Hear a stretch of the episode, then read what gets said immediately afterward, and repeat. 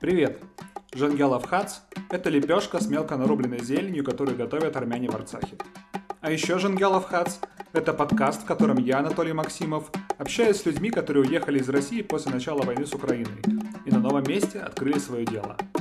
Сегодня в подкасте Жангелов хац Леша Мирошниченко, основатель чайной и чайного магазина в Ереване.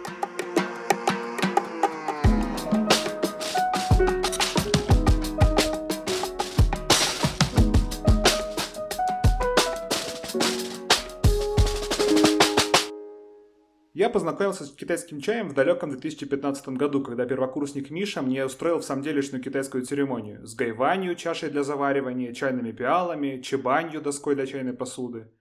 Он регулярно приходил ко мне в гости и угощал меня разными чаями, названия которых я не мог запомнить.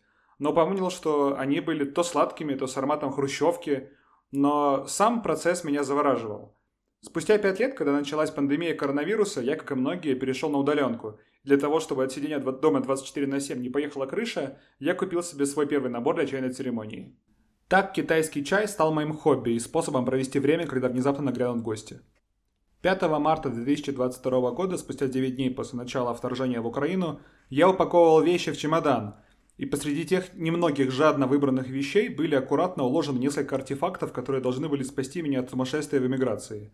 Это пара настольных игр, PlayStation 5, и завернутая в носки и трусы чайная посуда, чебань, гайвань, чахе и чахай с десяток пиал и пяток контейнеров с чаем. Потом мы с будущей женой, друзьями соседями провели не один вечер в Агаршапате и Ереване, ведя разные душеспасительности беседы. Оказавшись в Армении, я узнал, что эта страна очень про кофе. Кофе здесь пьют практически все. Нас угощали кофе лендлорды при просмотре квартиры, кофе в стаканах продаются в супермаркетах, кофейные ларьки стоят на каждом углу в Ереване – Поэтому история Лёши, первого гостя подкаста «Жингелов Хац», для меня оказалась чайным островком безопасности в этом море кофе. Лёша – основатель чайного интернет-магазина Миш Ти, а теперь и полноценный чайный. Ну а теперь и слово Лёша.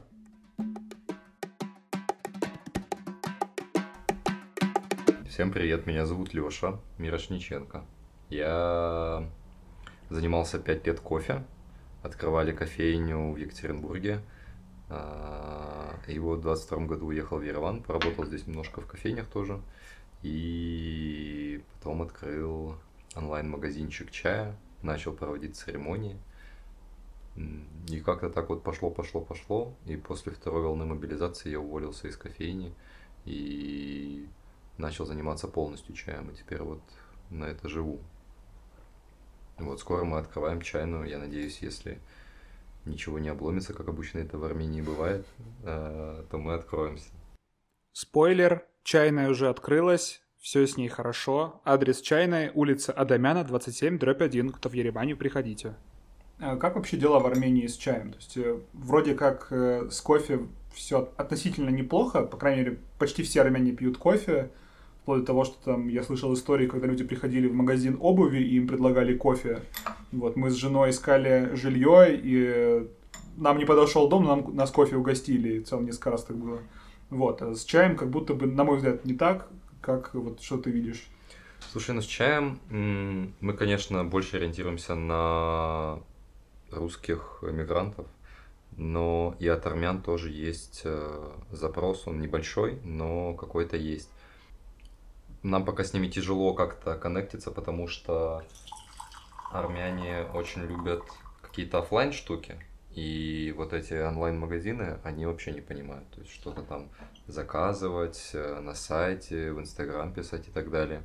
Это все вот не про армян, к сожалению или к счастью.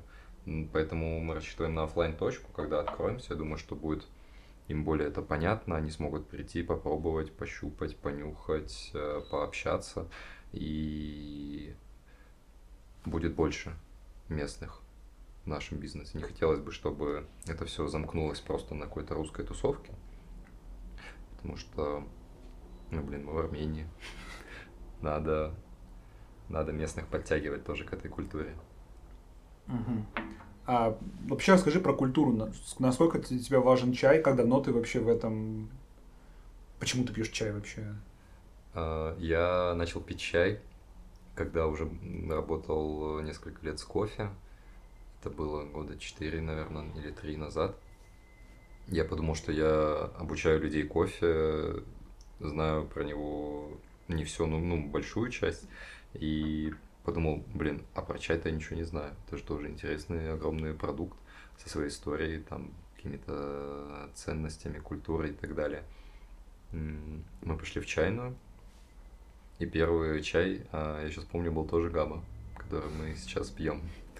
А, да, и тогда я понял прикол сразу, мне кажется, и начал потихоньку-потихоньку вливаться. У нас в Екатеринбурге была классная чайная, которая называется «Чайная гавань». Там ребята нам все рассказывали, все показывали. Я постоянно к ним заходил. Ты мог сесть к ним на бар и болтать два часа под чаек. Ты мог прийти купить там себе, не знаю, 20-30 грамм чая домой, потому что бедный, а чай дорогой. И... А там очередь из там двух-трех человек, не знаю, которые покупают чай, и эта очередь может час длиться но ты это вообще не замечаешь, и тебе без разницы, потому что ты сразу окунаешься в какую-то атмосферу спокойствия и не спешки, что это время в очереди проведенное, оно супер крутое. Это не стоять в очереди за капучино 5 минут и думать, почему так долго. Угу. А сейчас ты вообще пьешь кофе? Ну, постольку, поскольку я периодически пью кофе.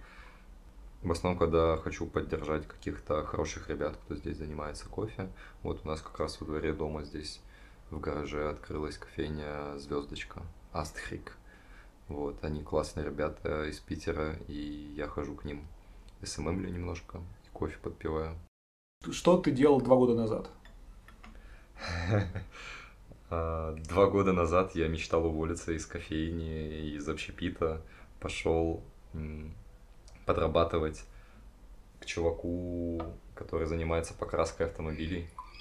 Работал в гаражах, дышал пылью, э, подготавливал тачки к покраске, варил гнилые нивы и так далее. Было очень весело и прикольно. А потом случилась война, и я начал работать в гараже, но в кофейне. Ты остался в России, когда началась война? Когда, когда ты вообще переехал в Ереван? Я переехал 16 марта. Угу, довольно Получается, быстро. да, довольно быстро. Мы как раз сидели в нашей кофейне, и пришли наши постоянники, которые на панике начали говорить, что мы переезжаем в Армению, мы переезжаем в Армению. А, это было где-то в первых числах марта. И, ну, я что-то на панику тоже подсел, думаю, блин, походу надо валить. И Узнал я, что в Армении не чиллаут 365 дней в году, солнце, море, только после того, как билеты купил. Казалось, что моря здесь нет. Да. Ну, тут есть э, море Сиван. Да. Сиванчик классное место, всем советую. Я уже там был сто раз. И с а. палаточкой. Ты в итоге приехал и здесь искал работу, или ты вместе со своей кофейней переехал сюда? Как это вообще было? Владелец кофейни, мой друг, который сейчас здесь, но тогда он не решился все-таки поехать, а, думал либо продавать бизнес, либо как-то его куда-то перевозить. Но перевозить было слишком страшно, потому что вообще непонятно, что там, кто там. А, поэтому он решил ее продать и не уехал. Да, он не уехал и остался. Я начал искать работу еще находясь в России. А, ну, я подумал, что машинами заниматься как бы прикольно, но, скорее всего, там низко, мало платят, и я еще не настолько прошарен в этой теме, чтобы там реально зарабатывать этим деньги, поэтому начал искать работу в кофе. А, нашел Люмен, Нашел еще пару заведений, но вот Люмен мне больше всего понравилось по Инстаграму. Я подумал, что там супер классно. Но они сказали, что мне, им не нужны сотрудники. Я приехал в Армению и начал э, искать на месте. А, и в итоге, грубо говоря, насильно устроился в Люмен. Я отработал две смены в одном заведении барменом и официантом. А, мне там не супер понравилось, и меня позвали на смену в Люмен кофе так посмотреть, что там, куда там. А в итоге оказалось, что у них там то ли не вышел бариста, то ли что. А, адская запара. Я забежал в бар и просто часов, не знаю, 5-6 э, безостановочно мы там отдавали, отдавали, отдавали заказы. А, вот так я устроился в Люман. Потом через какое-то время перешел в Lewis Watch Mood. Mm-hmm. Наверное, самое классная и в плане вкуса, в качественная кофейня в Ереване и до сих пор. Ну, одна из самых известных, как минимум. Ты переезжал э, сюда с какими-то накоплениями или как, как у тебя вообще была финансовая ситуация? Я расчехлил все кредитки на авиабилеты. А, я купил два, потому что первый был уральские авиалинии, которые я услышал, что начинают отменять рейсы, и купил еще одну, один билет. И у меня было, ну, 30 тысяч рублей. По курсу 3,8 я их все поменял зачем-то сразу же в первый день. Ну, такой курс фиговый еще долго держался, конечно, но да, я не знаю, зачем я все эти деньги поменял, потому что с жильем мне достаточно сильно повезло. Я нашел комнату у ребят, и там вот первое время жил. Достаточно дешево. И да, ну, собственно, все мои вот накопления 30 тысяч рублей по курсу 3,8. Получается, чуть меньше, около 100 тысяч драм. Да, да, да, где-то 100 тысяч драм. Вот сейчас вспоминаю, страшно становится.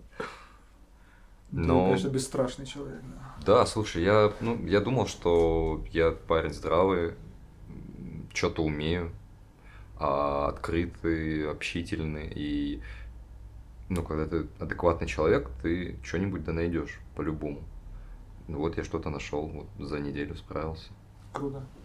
Ну, я, конечно, еще походил по всяким странным ресторанам, барам, заведениям вот где-то в округе Северного проспекта. Мне там поотказывали, потому что я армянский не знаю. Но быстро-быстро устроился я. А когда ты открыл, ты, ты открыл свой магазин, вот интернет-магазин? Я его открыл 8 апреля, я тут недавно смотрел пост. Год назад, получается? Да. Ага. В, в апреле я сделал первый пост в Инстаграм, дождался там первую партию. Ну да, уже вот мы недавно год отпраздновали, как раз устроили техно вечеринку жесткую, там человек 100, наверное, пришло. Но мы не знали, что это день рождения Миши Тей. Мы, мы просто устроили эту тусу. А, Я оказалось, что 8 число, 8 апреля, угу. это было день рождения. Слушай, мне интересно, как ты все устроил с точки зрения всяких там бумажек, бюрократии. То есть э, ты легально все это э, начал делать? Ну, поначалу, конечно, нет. Mm-hmm. Но вот сейчас мы открываем чайную, и там уже, конечно, все легально. Но это сложно в Армении, действительно. Все вот легализовать, и, и причем вот ты хочешь все легализовать. Ты хочешь сделать правильно, хочешь там платить налоги, но какие-то микромоментики доставляют неудобства, из-за которых ты вот этого не можешь сделать. Банально счет в банке ну, не сильно стремятся открывать. Либо там большие деньги надо заплатить. Потом ну вот я, я открывал ИПшный счет, по-моему, там 70 тысяч драм просили комиссию или что-то такое. Вот-вот-вот, да, 70 тысяч драм в Арчинбанке. Ну, это для тех, кто не знает, примерно 200 баксов.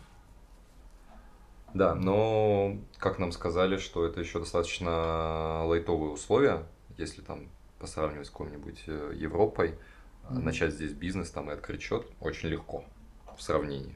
В сравнении с Россией это, конечно же, не так. Когда ты открываешь ИП, тебе через 5 минут 50 звонков примерно поступает mm-hmm. от всех банков. Пожалуйста, откройте у нас счет, пожалуйста, откройте счет. В итоге по- поначалу было как-то просто наличкой принимали, да? Угу. Да.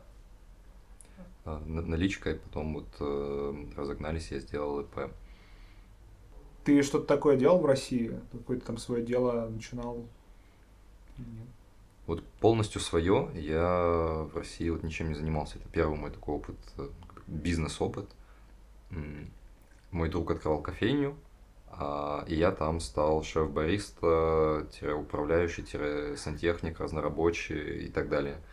А, ну вот, то есть я оттуда почерпнул очень много знаний по бизнесу, по ведению бухгалтерии какой-то, по общению с людьми, по какому-то планированию, потому что я занимался там и закупками кофе, и обучением людей я занимался, так что это тоже большой плюс. Ну и в целом общепит тебя учит жизни, вот как, как ничто другое. Если кто-то хочет познать э, весь глубинный смысл, пожалуйста, в общепит добро пожаловать. Почему ты решил открыть вообще свое дело? Это было больше из того, чтобы вот типа, было что-то свое, ну, какое-то стремление свой бизнес начать? Или это было больше про то, чтобы распространять чай, чайную культуру и как-то, может быть, симбиоз?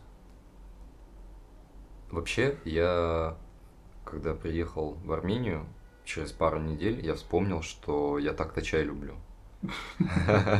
А, Ты начал работать баристой? Да, да, да. И с собой я ничего не взял абсолютно, потому что у меня был один рюкзак с ноутбуком, всеми документами, там чуть-чуть вещей. Э, собственно, так и осталось. Я подумал, ну почему бы... А, я начал искать. Я начал искать магазины чайные. А, ну, естественно, ничего не нашел там, кроме каких-то странных вещей типа Кантата и Nature Gold. Ну, это магазины, которые еще вот как-то с 90-х, мне кажется, они вот открылись, и так они и занимаются плюс-минус тем же, там, дынные улуны, а, какие-нибудь... Молочные пу... улуны. Молочные улуны, господи. пуэр, мандарини, там, и так далее. Вот они поэтому угорают, а хорошего чая-то и нету. Ну, я, вот подумал... я нашел Гутенберг, там немножко чего-то чистого есть. Там какая-то... Да, я тоже там был. Ну, там чуть-чуть. 9, наверное, 10, что-то Да, такое. там какие-то супер простенькие шу, какие-нибудь супер простенькие, не знаю, луны, там Дахунпау, вот эта вся база. Mm-hmm. Ну, ничего интересного. И да, подумал, почему бы, ну, собственно, не заняться этим здесь. Э, так, по чаю я ничем не занимался в России. Ну, кроме того, как э, кофе, э, чайную карту поставил в кофейне у нас, подумал, может быть интересно, может быть и зайдет. Зашло. Ну, а насчет культуры, это как-то... Это, конечно, есть, и оно идет параллельно. Но я в целом не угораю по китайской какой-то традиционной вот именно церемонии. У нас все церемонии, они такие достаточно easygoing, э, без какого-то снобства, без каких-то мучений людей тем, что мы сейчас будем пить чай, всем молчать, я буду сейчас три часа рассказывать. Вот у меня не так, мы просто встречаемся, мы просто болтаем э, о жизни, не знаю, о... Ну, политика IT у нас запрещены с, э, со второй церемонии. Да, поскольку все ребята, кто у меня покупает и пьет чай, они, ну, в основном айтишники, естественно. Если это начинается какие-нибудь разговоры про джиру или еще что-нибудь, это с ума сойти можно. Ну и это как место, где люди приходят, и они забывают о том, что у них есть работа, какие-то проблемы, они сосредоточены на вот здесь, сейчас, в моменте, и классная штука, чтобы успокоиться. Я среди своих друзей, наверное, чуть ли не, да, по-моему, единственный чувак, кто любит китайский чай. Мне нравится какой-то баланс между совсем лайтовой церемонией и вот этим вот душным рассказыванием. Мне, мне интересно, когда что-то рассказывают про чай, но, конечно, когда об этом рассказывают три часа, наверное, это скучно. Ну, я, в общем-то, особо и не был в таких церемониях. Вот, и мне нравится, что попробовав однажды такой классный чай, люди на это часто подсаживаются. У меня есть несколько друзей, которые в целом как-то было пофиг, что пить, не приходили с пивом. А потом они ко мне начали приезжать домой, такие, Толь, бахни чайку. Вот, и я, значит, даю, достаю свою огромную гайвань, там они выбирают пиалы, и это... Ну, вообще я себе купил свою первую э, чебань э, и посуду, когда началась пандемия, и для меня это был такой ритуал, чтобы как-то, как говорят американцы, stay sane, типа оставаться немножко в здравом уме, mm-hmm. потому что я там проводил сутками дома, не выходил никуда, работал постоянно, и это был такой способ действительно переключиться, отдохнуть и там поразливать кипяточек, пополивать там игрушки, понюхать чаек. Ну да. Крутая штука. Такая тема, чтобы не сойти с ума, как раз чайная церемония очень тебя как-то заземляет. Вот эти все попереливать, там, плеснуть на камни, на жабу чайную и так далее. Прикольно, что в целом параллельно с тем, чтобы пить чай э, китайский, э, довольно сложно что-то делать еще. То есть я понимаю, что мне даже бывает разговаривать неудобно, потому что я понимаю, что нужно вовремя слить чай, там как-то налить, чтобы она не, не передержалась. И особенно, не знаю, играть во что-нибудь, на столке, например, играть или кино смотреть вообще не вариант, потому что надо все время как-то за этим следить. Это вот тоже такой, такая мелкая моторика, что переливаешь. Ну, это с опытом приходит потихоньку. Я вот сейчас ну, сижу, разливаю, плюс-минус э, нормально.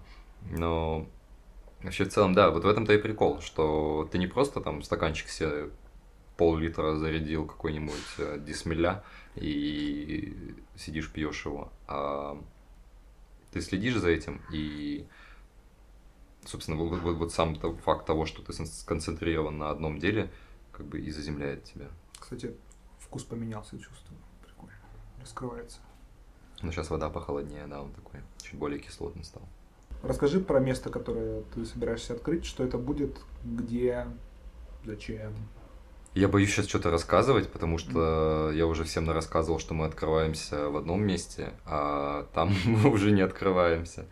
А, но вообще, если ничего не сорвется, то это будет недалеко от площади Республики, во дворах, возле библиотеки Мирзаян. А, это небольшое помещение где-то. Тоже в гараже или? Это не гараж, это прям полноценное помещение, там с, дверью, с окнами и так далее. С нами будет соседствовать школа китайского языка и бойцовский клуб. Да, там какая-то секция борцовская, типа ММА или типа того. А, вот. Но это будет немножко поодаль от нас, но вот сам факт того забавно. Я так. думал, что соседство 2022 с овощным ларьком прикольно. Тут, конечно, круче комбинация. Да-да-да, первое правило чайного клуба никому не рассказывать про чайный клуб. Ага. Точнее, наоборот, всем рассказывать. Но это будет э, маленькая, относительно спокойная, чайная. Иногда, наверное, неспокойная, надеюсь. Будем устраивать что-нибудь веселое. Туда можно будет прийти поработать, э, можно будет прийти попить чай. У нас будет несколько зон. Мы уже купили армянский ковер. Будут столики за, ну, как бы на полу, э, за которым ты можешь сидеть на подушках на этом ковре. Будет стол для работы, кресла такие советские, роскошные, замечательные. Вот, и можно будет делать там что угодно встречаться с друзьями, ходить на свидания, работать работу или не работать работу. Но это скорее как кафе, типа ты пришел, заказал чай, тебе его там налили, и ты сидишь пьешь. Или это как антикафе, когда ты там платишь за время. А, нет. можешь мероприятия какие-то проводить. Это не так и не так, это больше про... Ну, все-таки хочется немножко погружать людей в культуру. Я думаю, мы сделаем опцию того, что мы можем заварить чайник и отдать его для тех, кто не хочет заморачиваться прям уж совсем. Но вообще изначально схема такая, что ты платишь там какую-то небольшую цену, тебе выдается чебань, то есть чайная доска, гайвань для заваривания чахай, для сливания туда чая и пиалка. И ты сам себе завариваешь. Если ты не умеешь, то чайный мастер тебе покажет, расскажет. И если есть время, даже посидит с тобой и позаваривает без проблем. Но в целом так, чтобы человек как бы включился сам в этот процесс и сам себе наливал. В этом ничего сложного нет. И мне кажется, это классно. То есть у нас и не почасовая система, и не так, что тебе что-то отдали, и ты уже сидишь спокойно и ни о чем не думаешь. Вот. Mm-hmm. Для тех, кто работает за ноутбуками, я думаю, мы сделаем штуку с типодами. Типод это такая заварочник с кнопкой. А, Гайфу, по-моему, он называется. Гун, гунфу, да. Гунфу. Заварочник с кнопкой. Меньше посуды, проще, удобнее. И когда ты там сидишь, работаешь, тебе сильно не надо заморачиваться, но в то же время ты пьешь всегда горячий чай проливами, как mm-hmm. надо по китайской традиции. Mm-hmm. Вот я в Питере посещал э, очень клевую чайную Tea Art Room. Если вдруг кто-то в Питере нас слушает, рекомендую на Садовой. Там механика была такая, что ты на кассе выбираешь чай, оплачиваешь его, и дальше идет почасовая оплата, в целом поминутная.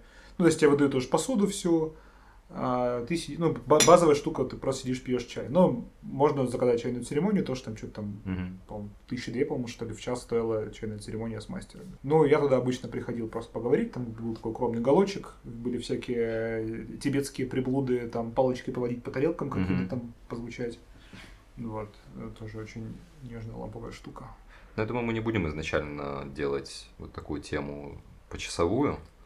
Посмотрим, как пойдет, конечно, эти все процессы надо отстроить и ну, сделать их так, чтобы они подходили местному рынку, потому что, ну, с кофе-то я все понимаю, как это должно работать, а вот с чайной, ну, там супер много вариаций. И как оно здесь пойдет, посмотрим уже по месту. Вопрос от моего друга Юрия Дудя. Сколько ты зарабатываешь? Комфортно тебе вообще об этом поговорить? Да, да. Мгм. Слушай, я зарабатываю так, что мне хватает снимать комнату с э, друзьями в центре Еревана. Ты говоришь про это помещение, где мы сейчас находимся, да? Да, Мгм. мы находимся на шестом этаже четырехэтажного сталинского дома. Э, С приветом из Армении. Да, здесь любят настраивать всякие штуки.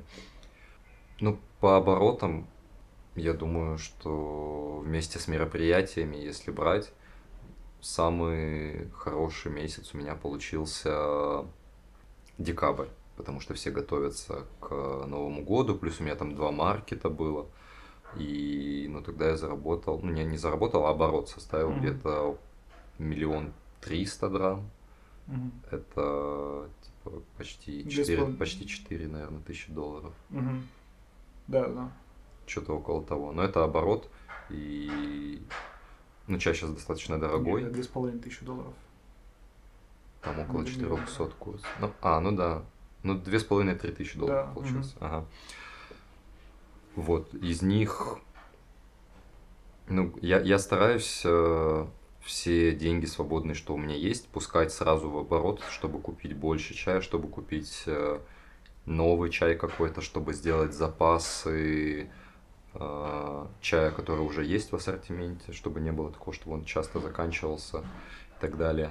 На доставку очень много денег уходит. В смысле, из России. Да, Мгм. на логистика в Армению, ну, не то чтобы супер тяжелая, но не очень комфортная и не очень дешевая, к сожалению. Вот, но мне хватает так, чтобы жить спокойно, не, не думать особо о ценах в плане того, что я там могу себе купить. Я себе, конечно, ничего не покупаю.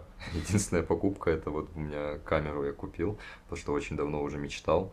И как раз после нашей технотусовки я подумал, блин, я нормально заработал, могу же себе позволить хоть раз, блин, не знаю, сколько-то лет купить э, что-то дорогое. Так я, блин, ем один или полтора раза в день, и в целом окей. Трехразовое питание понедельник, среда, пятница. Да, да, да, да, да. Ты что-нибудь откладываешь, какие-нибудь средства? Слушай, да, я, я впервые, когда вот, когда я уже уволился из кофейни, у меня очень стрессовый период начался в плане того, что я не знаю, сколько денег я заработаю. То есть у меня всегда была зарплата, всегда знал, что мне ее заплатят и сколько она будет, а тут такого нет. То есть сколько там продастся, сколько мероприятий сделаешь, столько и будет. Ну так, ты вообще сейчас зарабатываешь больше, чем когда работал в кофейне? Или, как? Сравнимо? Да, больше, но с учетом курса... А, ну с учетом курса я еще больше зарабатываю, получается. Но если по-нормальному считать, то ну не сильно больше. Мгм. Ну, это как бы сравнил Екатеринбург и столицу. Не, ну ты, ты же еще в Ереване поработал в кофейне какое-то время. Слушай, в Ереване я вот в Очлюсе мало того, что это отличная кофейня в целом, и там очень хорошо относятся к сотрудникам и хорошо платят деньги. Вот это супер, это единственное кофейное место, по-моему, где прям действительно хорошо платят. И, слушай, ну я зарабатывал чуть меньше, чем вот сейчас. М, Но... Очень сравнимо. Да, да, да, да, да, да. Но с учетом того, что там прям хорошая зарплата была действительно, и я попал вот в тот период, когда слишком много русских было э, каждый день, и мы работали на реально очень сильно. Вот, и после того, как я уволился, я начал сильно стрессовать по поводу того, что а если завтра все уедут, что я буду есть? И как я буду жить э, ну, пока что мало кто уезжает. Уезжают, я замечаю. Ну, и, собственно, начал я откладывать примерно по 10% и сразу переводить это все в доллары. Э, по 10% с выручки mm-hmm. каждый месяц. Переводил это все в доллары по курсу 405, 410. Сейчас курс 377. Зря я все откладывал в доллары. Вот так. Никто не знает, какой там будет курс драмы к доллару. Да, но сейчас я, я хотел накопить подушку безопасности, но сейчас она вся растратилась, потому что открываю чайную. Угу. Поэтому я опять как бы не супер защищен, но уже не сильно парюсь. Как у тебя вообще растет э, магазин? Как-то выручка растет или ты вышел на плато какое-то? Нет, падает. Падает? падает, да. Я замечаю действительно, что начинают э, многие уезжать, а до новых пока я как-то, видимо, может, не достучался или не так много приезжают.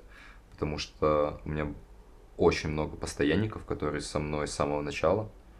Э, супер благодарен им за это. Если вы это слушаете, вообще люблю вас. Кто-то из них уехал, действительно. Кто-то в Грузию, кто-то в Португалию, кто в Россию вернулся. Но и новенькие появляются тоже. И вот по сравнению с декабрем, январь-февраль вообще грустные месяца были. И мероприятий особо никаких больших не было. Но сейчас потихоньку выравнивается. Но как бы все равно хотелось больше. И рассчитываю, что с открытием чайной так и будет. Ну, я вот понимаю, что там в случае с чаем мне тоже нравится приходить как-то нюхать, трогать. То есть в целом я люблю заказывать онлайн, но вот именно с чаем мне нравится прийти как-то типа, посмотреть, что-то понюхать. И, наверное, да, мне, э, мне, мне бы сильно проще было ходить в какую-то офлайн точку А ты, ты сказал про Грузию, а ты вообще был ли ты в Тбилиси? Знаешь, как там вообще обстоят дела с чаем? Я был в Тбилиси два дня, и мне не понравилось. Но чай там вроде есть. Там есть э, мой чай, mm. которая российская крупная, наверное, самая крупнейшая компания. Чуть ли не в каждом городе есть их чайная. Самая дорогая чайная в Питере. Самая дорогая чайная в мире, да. И я был там в Грузии. Ребята, сотрудники прикольные. Интерьер мне не очень понравился, он какой-то, ну, не прикольный. Не знаю. Надеюсь, мы лучше сделаем. видел, что там тоже есть какие-то ребята, которые, как я, плюс-минус тоже что-то продают и устраивают церемонии, и у них нет своего места. А, и в целом все. Больше я про чай в Тбилиси, в Грузии ничего не знаю. Знаю, что есть э, под Кутаиси ребята, которые занимаются выращиванием чая, и они ориентированы на Европу, чего-то там им продают. Мы брали у них чаек, он вкусный, неплохой. У них, правда, проблемы с неймингом. Типа написано у Луна это красное, написано у Лун другой, а это типа зеленый. Не знаю. Они сказали, что они не заморачиваются. Mm. По китайской классификации они вот как по кайфу, так и делают. А, нормально, ясно. Удобно. Э, что думаешь про будущее? Куда-то двигать дальше или, может быть, здесь оседать и развивать чайную тут? Я остаюсь здесь жить. Да, как в фильме «Брат 2». Я, да, я хочу остаться в Ереване. Я понял, что это прекрасное место. Здесь супер кайфово, здесь классные люди, здесь э, классная погода.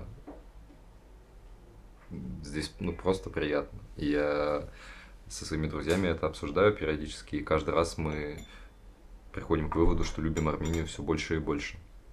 Со всеми минусами, э, недостатками, но все-таки люди. Люди вот это самое главное, и здесь они мне все нравятся. Может, это какое-то мое искажение из-за того, что я здесь открыл какое-то свое дело и теперь живу балдею. Вот, но я думал насчет других стран, и вот любую страну скажи, я скажу, почему я не хочу в ней жить. Россия. Путин. Ну, на, на самом деле, у меня одна из частых дискуссий с друзьями это когда ты вернешься в Россию, вообще собираешься ли туда возвращаться. Ну вот как у тебя? Ты вообще рассматриваешь вариант вернуться и... А я уже устал рассказывать всем, кто у меня остался в России, что я не вернусь. Как э, вот у тебя было интервью с чуваком, режиссером фильмов, не помню, как его зовут, к сожалению. Угу. А... Документали... Документалки про писателей? Да, да, да, да, да, да, да, да, да. Угу. Вот он сказал классную вещь, что он не думает, что это как-то быстро закончится, что, скорее всего, какая-то горячая или холодная война продлится там лет 5, 7, 10. И проще уже себе в голове представить, что это навсегда. И когда ты себе ставишь пометочку, что это навсегда, ты уже не думаешь о том, чтобы возвращаться. Ну и, собственно, я уже пережил вот эту вот депрессию эмигрантскую давно, влюбился заново в Армению и кайфую. Но Россию я тоже очень люблю. Но, к сожалению, вот не вижу там какого-то будущего в ближайшее время, по крайней мере, точно. Там пять лет но ты с марта не ездил еще ни разу в Россию? Нет. Да, понимаю тебя. Ну, у меня разные друзья по-разному говорят. Некоторые, там, примерно в таком же ключе говорят, ну, это надолго, и, не знаю, может, гости будут кататься. А кто-то говорит, что, ну, сейчас вот острая фаза закончится, и я, значит, вернусь сразу. А что там? Я айтишник, мне нормально.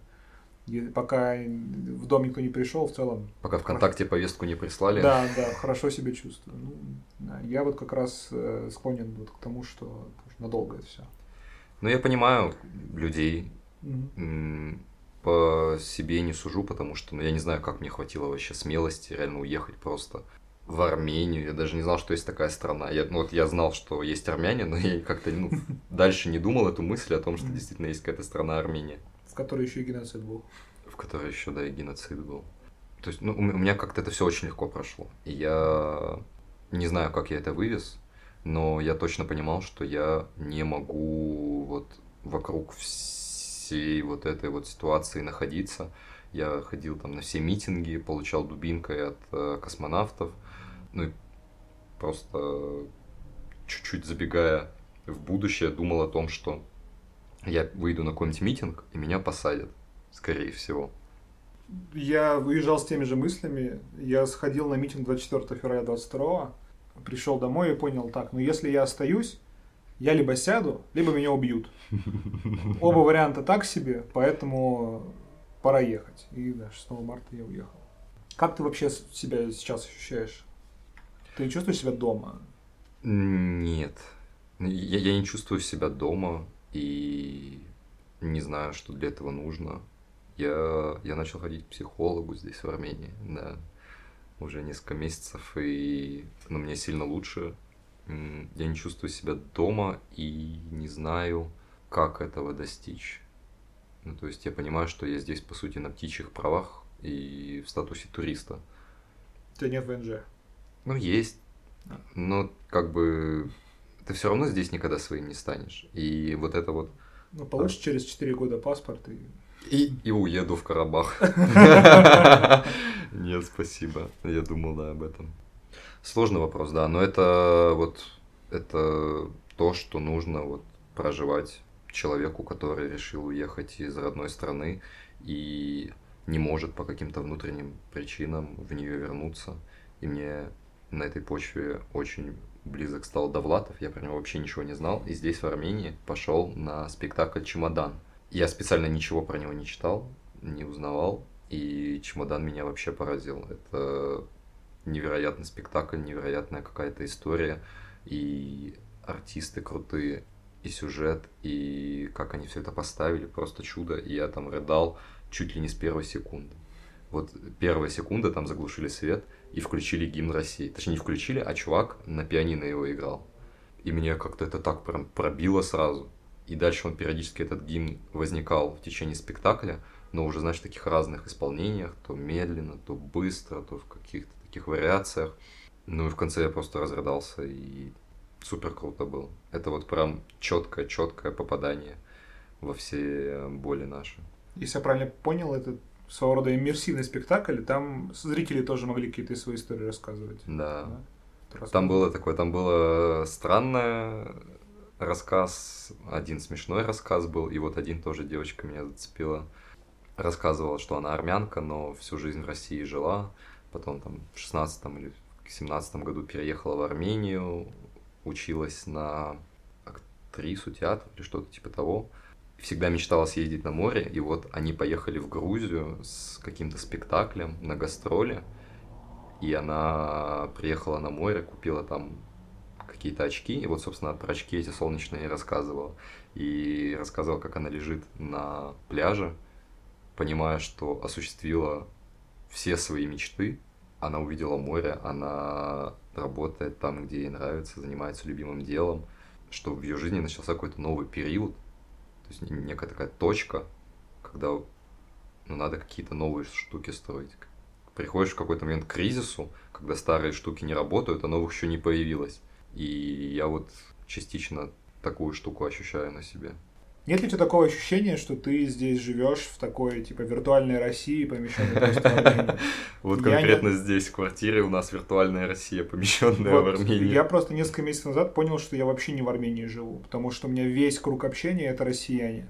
Сюда приехала куча сообществ, или создались здесь, и в итоге я очень легко нахожу знакомых, э, просто людей, с которыми мне можно пообщаться, россиян, которые близки мне по духу, которые работают в смежной со мной области. Я хожу в места, открытые россиянами, то есть там mm-hmm. Кимчи, 2022, там еще какие-то штуки. Вот, и я начал понимать, что действительно я контактирую с армянами в такси, на рынке и когда за квартиру плачу. Mm-hmm. Вот, в общем-то, и все. Как у тебя с этим? Есть у тебя какие-то знакомые вообще армяне, с которыми ты как-то какие-то отношения завязал и общаешься? Да, слушай, у меня есть несколько друзей армян, есть э, друзья как бы полуармяне, которые выросли там в России, допустим, но родились в Ереване и уже вот вернулись сюда либо после войны, либо до войны. Вот. Но с ними я не так часто общаюсь, не знаю почему. Но да, да, есть такой как бы российский вакуум, и не хочется на нем зацикливаться хочется как-то эти границы расширять, взаимодействовать с местными, потому что, ну вот я тоже думал об этом, что мне не хочется жить, допустим, в условном Бали, потому что там я их вообще не пойму. То есть там будет вот русская тусовка, в которой я буду вариться, и я буду, получается, жить в какой-то локальной России. И здесь я стараюсь такое не скатываться. Мы делаем много мероприятий с армянами. То есть э, всякие вот эти наши техно-тусы во многом возможно, благодаря местным, которые этим уже занимались, и мы как бы к ним подключаемся, и у нас расширяется круг общения, круг знакомств. Ну и, собственно, надеюсь, что этого будет больше, когда откроем уже офлайн точку. Все равно сложно, какой-то ментальный барьер, или в целом просто ты не так много общаешься с новыми какими-то местными, чтобы найти себе людей по душе. Они есть, но вот их немного. Угу. А ты армянский учишь? Ес хосумэм хайренха. Да, я уже знаю алфавит, я уже читаю плюс-минус спокойно. Говорю еще так, но что-то понять могу. Что ты сказал? Я говорю на армянском. А. Ес хосумэм хайрен. Но самая главная фраза, запомните. Дук хосумек хайрен. Пакет не нужен? Не-не-не-не. Вы говорите на армянском. А. Это вопрос, который ты задаешь всем. Ну, я считаю, что лично для меня не супер красиво, когда ты начинаешь диалог с человеком. Вот ты не знаешь, он говорит на русском или нет. Мне кажется, что людям приятнее, когда ты спросишь на их родном языке, услышишь ответ и дальше уже продолжишь. То есть вот я всегда задаю этот вопрос. Если говорят че, то ну, приходится mm. уже как-то как-то выделываться, что-то пытаться да. на армянском сказать. Че это нет. Че это нет, да. А, у меня просто есть такая штука. Я, я пытался учить армянский, понял, что это довольно сложно. Ну, мне стало сложно с новым алфавитом. И самое главное, что минимум мотивации. 99% армян, которые родились в Армении, э, или тем более в России, знают русский язык, и поэтому часто они сами обращаются по-русски. Короче, из-за того, что нет сложности в коммуникации, учить армянский не хочется. Мне, по крайней мере. Мгм. Но есть забавная штука, что вот я выучил несколько слов на армянском. Там, ну, баревдзес, мерси, шноргагалюцун, теквек ач, теквек дзах. Ага, с Э, нави- навигатора. Да, да, да, да, да, и все.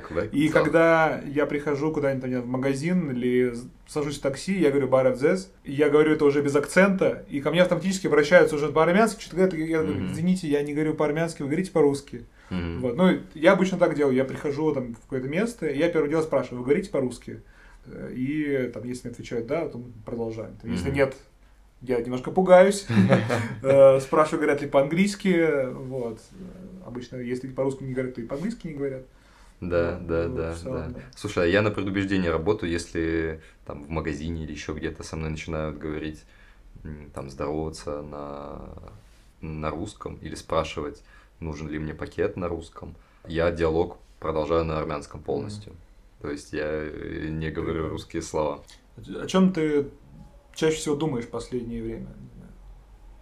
Я думаю о том, как мне от э, тревожности избра- избавиться.